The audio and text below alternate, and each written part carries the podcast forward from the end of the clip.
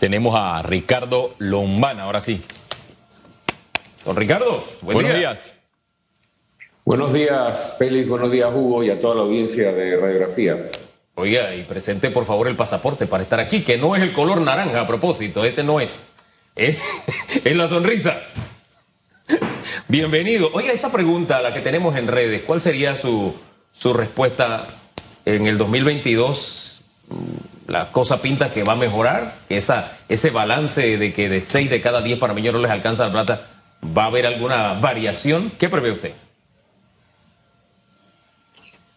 Pienso que la situación va a mejorar eh, hacia el próximo año, eh, no tan optimista eh, como algunos prevén, sí va a haber una mejora, sí va a haber un crecimiento, pero todavía vamos a enfrentar muchas limitaciones.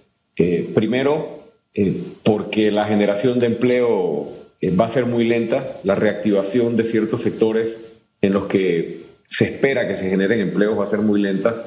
Y por otro lado, la informalidad, recordemos que ha crecido mucho, eh, sobre todo en la pandemia, y el pequeño, eh, micro y pequeño empresario creo que es el que principalmente se las va a ver muy duras eh, para poder reactivarse y para poder mejorar su situación. Así que sí tengo la expectativa y tenemos la expectativa de una mejora hacia el próximo año, pero el gobierno no da ninguna muestra de apretar el cinturón y no da ninguna muestra de reenfocar los recursos a fondos o incentivos que realmente puedan eh, reactivar al que lo necesita, no creando incentivos necesariamente para grandes empresas, sino para el micro y pequeño empresario que es el que realmente mueve la economía.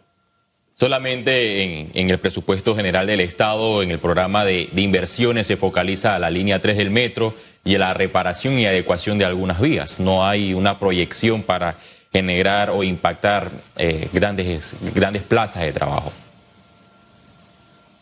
Así es, así es. Y bueno, y eso se enumera ahí, o por lo menos se menciona, pero ustedes saben que de, del dicho al hecho hay mucho trecho.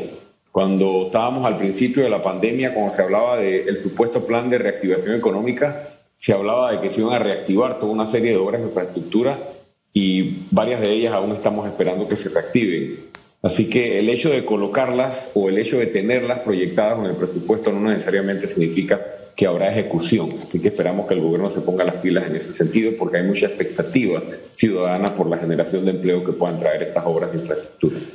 Eh, de todas eh, las cifras que se conocen ahora, de la forma en que se han destinado los recursos, de alguna manera, ah, el aumentar la, el dinero que se destina a nuestra asamblea es lo que ha generado de pronto hasta ahora más incomodidad. ¿A usted qué es lo que más le incomoda en la distribución de recursos en este presupuesto?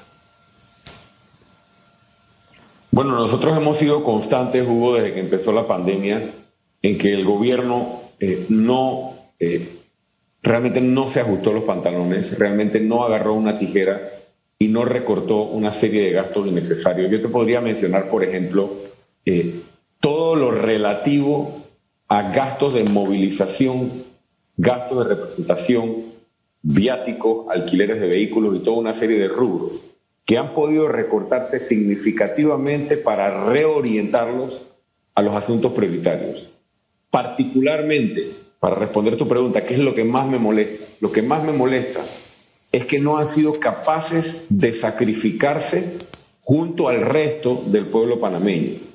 Aquí se presentó un proyecto, eh, hace ya va para un año, creo que ya cumplió un año, pues fue en julio del año pasado, para recortar en un porcentaje los salarios, los emolumentos, los gastos de representación, como le queramos llamar, de los funcionarios del Estado. Nosotros le agregamos a eso en nuestra propuesta que le hicimos llegar al presidente una serie de rubros adicionales que se podían recortar para reorientarlos y crear un fondo de ayuda para el micro y pequeño empresario. Aquí lo que más molesta es que lo grueso ha sido para los funcionarios y lo delgado y lo angosto y el sacrificio ha sido para la población. Yo creo que desde el punto de vista que lo mires, debe ser lo que más incomoda a la ciudadanía, eh, porque en medio de una pandemia Tal vez Panamá, si no es el único, debe ser entre los únicos países que ha crecido su planilla y que ha crecido su gasto público y no necesariamente enfocado a ayuda social o a reactivar la economía, sino a mantener el aparataje político clientelista vigente. Y eso realmente es insultante.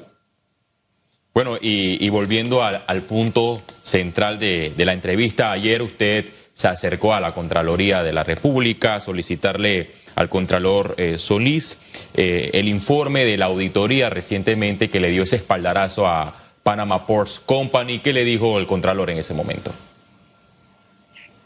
Bueno, tal como se dijo ayer en los medios de comunicación, nosotros al recibir la información por parte de la Autoridad Marítima, hace un par de semanas la revisamos con nuestro equipo y concluimos que hacían falta una serie de documentos y una serie de información que aún están ocultándole a la población panameña acerca de lo que hay detrás de esta renovación por 25 años más a la empresa Panama Ports Company.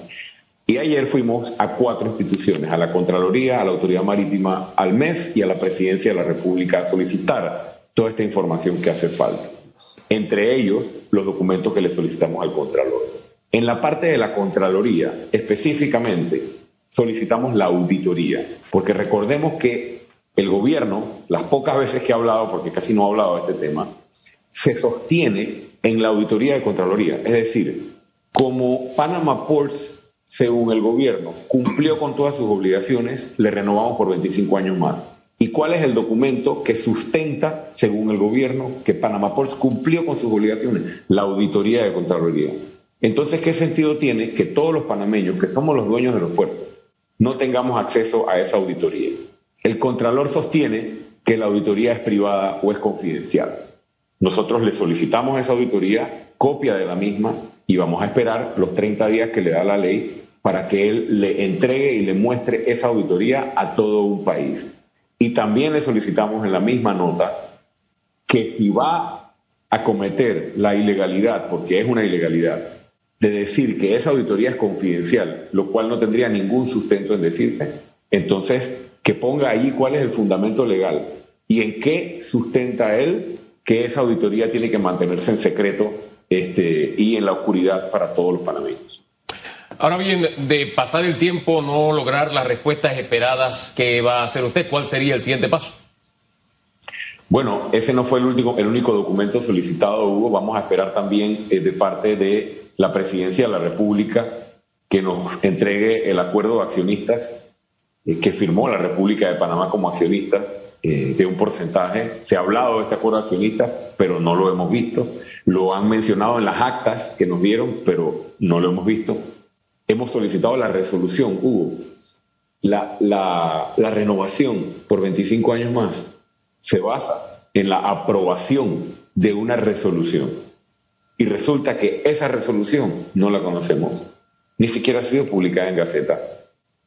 Hay elementos muy oscuros, poco transparentes detrás de una decisión eh, que a todas luces, cada vez que pasan los días o a medida que pasan los días, eh, se va llenando de vicios de ilegalidad o de falta de transparencia y eso es lo que estamos buscando. Cuando tengamos todas estas piezas podremos tomar una decisión, pero todo apunta a que una vez nos entreguen o nos nieguen la información a los panameños, tendremos que tomar una decisión acerca de las demandas o acciones judiciales que presentaríamos, ya sea para la revisión del contrato, ya sea para la, la anulación este, o que se resuelva o retrotraiga eh, la renovación por 25 años y que el gobierno nacional haga lo que debió hacer desde un principio, que es o renegociar con la empresa términos que realmente sean beneficiosos para todo un país, para la nación, para los panameños, o que se abra a competencia este, estos dos puertos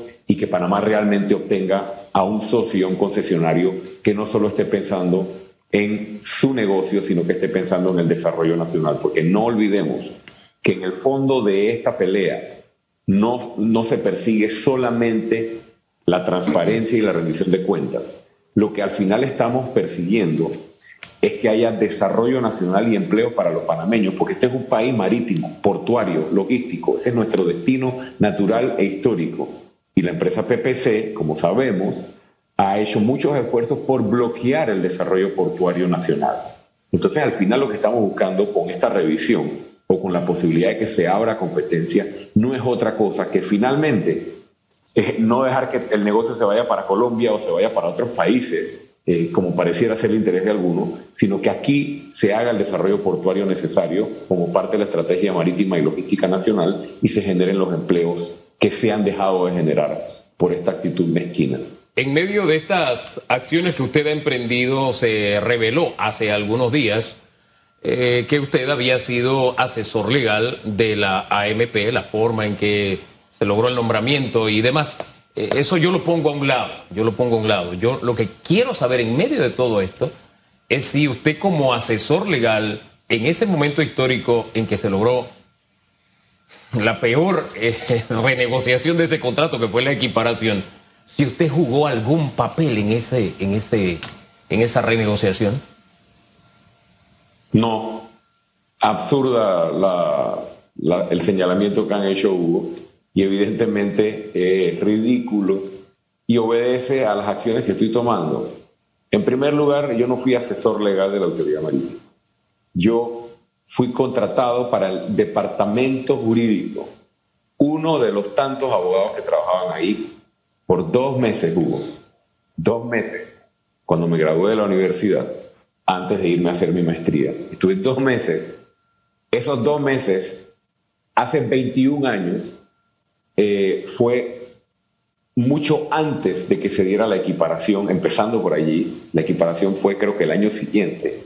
Y además de eso, la equiparación no la hizo la Autoridad Marítima, la hizo el Ministerio de Comercio, como recordamos. Así que es un intento desesperado eh, por tratar de detenerme, por tratar de callarme y por tratar de, querer manchar eh, la, reputación o la carrera de uno por estos hechos que a mí ni me avergüenzan y los volvería a hacer todos, porque las pocas veces que yo he sido funcionario, recordemos, yo tengo 20 años de carrera profesional, de esos 20 años, 4 años en el sector público, 16 años en el sector privado. Y esos 4 años, a mucha honra, he sido un funcionario que ha cumplido con sus funciones y no tengo ni un escándalo en mi hoja de vida.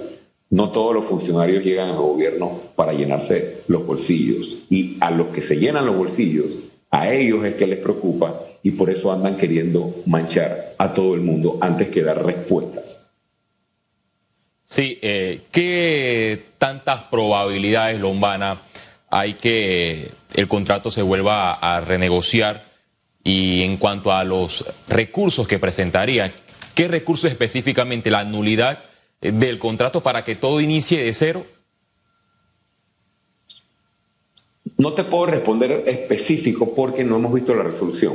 No quiero, obviamente, ser irresponsable a la hora de decir qué recurso. Si entregan la resolución, entonces podremos analizarla y atacar esa resolución, ¿no? Por nula, por ilegal, esa resolución. Si al final nunca entregan la resolución, entonces tendremos que evaluar distintas posibilidades, incluso escenarios internacionales eh, a los que podríamos acudir los panameños para la revisión de este tema. Pero lo que sí no tengo duda es que esto va encaminado hacia acciones judiciales. Específicamente podríamos hablar de nulidad, eh, de la aprobación de esta renovación, del contrato, podríamos atacar el acuerdo de accionistas, podríamos atacar eh, la resolución específica, podríamos, una vez tengamos la auditoría, por ejemplo, Félix, si nos la entregan, eh, podríamos ver si hay algún, algún vicio o algún elemento en la auditoría. Entonces, una vez tengamos los documentos, creo que podemos ser más específicos en cuanto a las acciones judiciales que podríamos tomar, pero eh, todo va encaminado, y lo reitero, a que esta renovación por 25 años se hizo eh, de una manera irregular, porque cuando tú revisas las actas, lo más escandaloso de todo, cuando yo reviso y me preguntan qué es lo que más te ha llamado la atención de todo esto, que el propio administrador de la autoridad marítima reconoce en las actas que cuando ellos se están reuniendo para supuestamente discutir la renovación, ya la negociación con la empresa había sido hecha y la decisión había sido tomada por el Ejecutivo y le habían dado instrucciones a la autoridad marítima. O sea, prácticamente se da a entender que esta sesión permanente que montaron en la autoridad marítima fue un show para justificar eh, o poder sostener ante la opinión pública una decisión que había sido negociada y tomada por el Ejecutivo y por eso le estamos preguntando al Ejecutivo, bueno, entonces díganos si ya el propio viceministro del MEF dijo que ni él ni el ministro Alexander participaron en ninguna negociación y ellos son parte del Ejecutivo, entonces, señor presidente de la República o señor vicepresidente de la República, díganle al país quién negoció entonces con la empresa Panama Ports, en qué términos y con qué autorizaciones. Ahora, de la forma en que se han dado los hechos, y, no quiero invitarlo a especular, no, no, no quiero invitarlo a eso, sino que, mire, Panamá es pequeño, todos nos conocemos, de alguna u otra forma se filtra información. Lo, quiero llevarlo es al, siguiente escenario. De la forma en que se han dado los hechos, ¿qué es lo que usted teme que haya detrás? ¿Qué información maneja usted respecto a... Es que fue una situación tan sui generis que por lo menos llama la atención. Tiene que haber alguna motivación, tiene que haber algo de fondo. ¿Qué conoce usted? Si yo tuviera las pruebas de las coimas, créeme que ya las hubiera presentado a la ciudadanía y a los tribunales. Así que eh, me encantaría poder tener evidencias de que hay plata por debajo de la mesa, eh, porque en el fondo es lo que los panameños quisiéramos enterarnos. Pero ese es un trabajo que tienen que hacer tanto el Ministerio Público como los tribunales de justicia. Eh, ante este escándalo de, la renovación de Panamá Ports. Es decir, a nosotros usted ha escuchado de eso, nosotros Es decir, usted ha escuchado de eso, pero le encantaría tener las pruebas, en otras palabras. O yo Claro, pero, pero Hugo, Hugo, cuando, cuando, no, cuando no muestras la auditoría, cuando no muestras la resolución, cuando dices que ya se negoció, pero luego todos dicen que nadie negoció, y de repente amaneció un día y se renovó por 25 años más con evidentes violaciones al contrato, uno se tiene que preguntar, ¿por qué? Porque, oiga, eh, ¿sabe qué? También me quedo pensando en el camino legal, porque eh, con contratos como estos, multimillonarios, la justicia no nos ha dejado buenos recuerdos. Ahí hay una inconstitucionalidad de un contrato que la Corte se pronunció prácticamente dos décadas después. Si alguna acción legal dura tanto, en el caso de Parma Ports, se estaría pronunciando ya cuando estuviese por vencerse este contrato. Imagínese usted, ¿qué esperanza tiene usted de verdad en nuestro aparataje judicial? Bueno, no, nos tocará, Hugo, de repente como jubilados, este, esperar la decisión de los tribunales. Este, pero es parte del argumento que nosotros venimos planteándole al país desde hace varios años. Eh, un país sin justicia eh, no funciona, es un Estado fallido.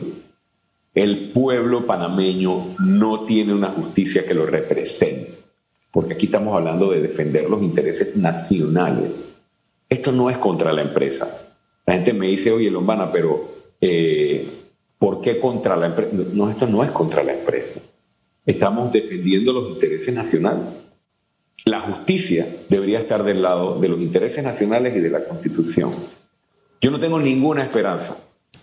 Y siempre lo digo, nosotros presentamos las acciones, Hugo, para seguir presionando al sistema pero yo no tengo ninguna esperanza de que la Corte Suprema de Justicia es la que le va a poner un alto a esto. El, abogado eh, Ruiz Díaz presentó una acción, recordarán, contra el contrato y creo que en una semana la Corte la rechazó. ¿Usted recuerda alguna vez que la Corte haya rechazado alguna acción en una semana? Bueno, cuando ¿Ah? quieren, cuando quieren, es una muestra de cuando quieren lo hacen, pero sabe, es que esta justicia nuestra de pantalones cortos que tenemos Mire, no solamente se da, y, quiero también ir en la línea suya. Yo no pretendo demonizar a ninguna empresa. La empresa a, lo suyo, que ha obstaculizado lo que sea, otros puertos, lo que querramos. Bueno, la empresa en su inteligencia empresarial está viendo por, por la empresa. Yo lo que quiero es que haya funcionarios que vean por mis acciones como, como ciudadanos, que tengan esa misma estatura y de alguna forma vean por nuestros intereses. No es demonizando a la empresa, pero fíjese a propósito de justicia, sonreía porque por fin, en el caso de los pollos mártires, como le llamó don Carlos Salcedo, hubo un pronunciamiento dos décadas después. Al hombre por una serie de pagones le mataron los pollos, le echaron a perder el negocio y tuvo que esperar dos décadas para que hubiera un pronunciamiento y le resarcieran los daños. Dos décadas. ¿De verdad un país puede sobrevivir teniendo una justicia de pantalones cortos como la que tenemos en Panamá? No, no puede sobrevivir. Y el desenlace de un país sin justicia es un desenlace de violencia, tarde o temprano, y no es porque yo quiero plantear un escenario negativo, pero siempre vuelvo a la metáfora que utilizo. Panamá es un juego de fútbol sin árbitro, porque la justicia es el árbitro de una sociedad. ¿Qué pasa, Hugo? ¿Qué pasa, Félix? ¿Cómo termina un juego de fútbol que no tiene árbitro? Al final del camino todos sabemos cómo termina. Y estamos jugando eh, a una justicia manipulada, a una justicia comprada, a una justicia eh, eh, no independiente, no imparcial, y eso al final nos va a pasar la factura. Tú hablas del caso de los, de, los pollos mártires. mira, el, caso de la isla en la bahía que hicieron y construyeron un desarrollo inmobiliario, la Corte falló cuando ya había gente viviendo ahí. una acción presentada antes de que se construyera o que se hiciera el proyecto. Eh, así, y recordemos, el, recordemos el caso del, del dietilenglicol tan lamentable, el caso del bus, ¿no? y los, los panameños que murieron en, ese fatal accidente. O sea, la lista es larga eh, de una justicia que no le responde al ciudadano. Entonces, por eso tenemos que seguir presionándola, por eso tenemos que seguir empujándola, por eso tenemos que seguir presentando las acciones, por más que sepamos que la van a dormir, que la van a archivar, en mi caso, Hugo, yo tengo una, una posible carta adicional, pero eso es una posibilidad, no es una realidad. Y es que yo aspiro a ser presidente de la República y yo pudiera ganar las elecciones del 2024. Es una posibilidad y es a lo que aspiro. Y si yo llegara a ser presidente de la República, entonces tendré elementos jurídicos para poder revisar no solo el contrato de Panama Ports, sino todos los contratos que son lesivos a la nación, que hay varios.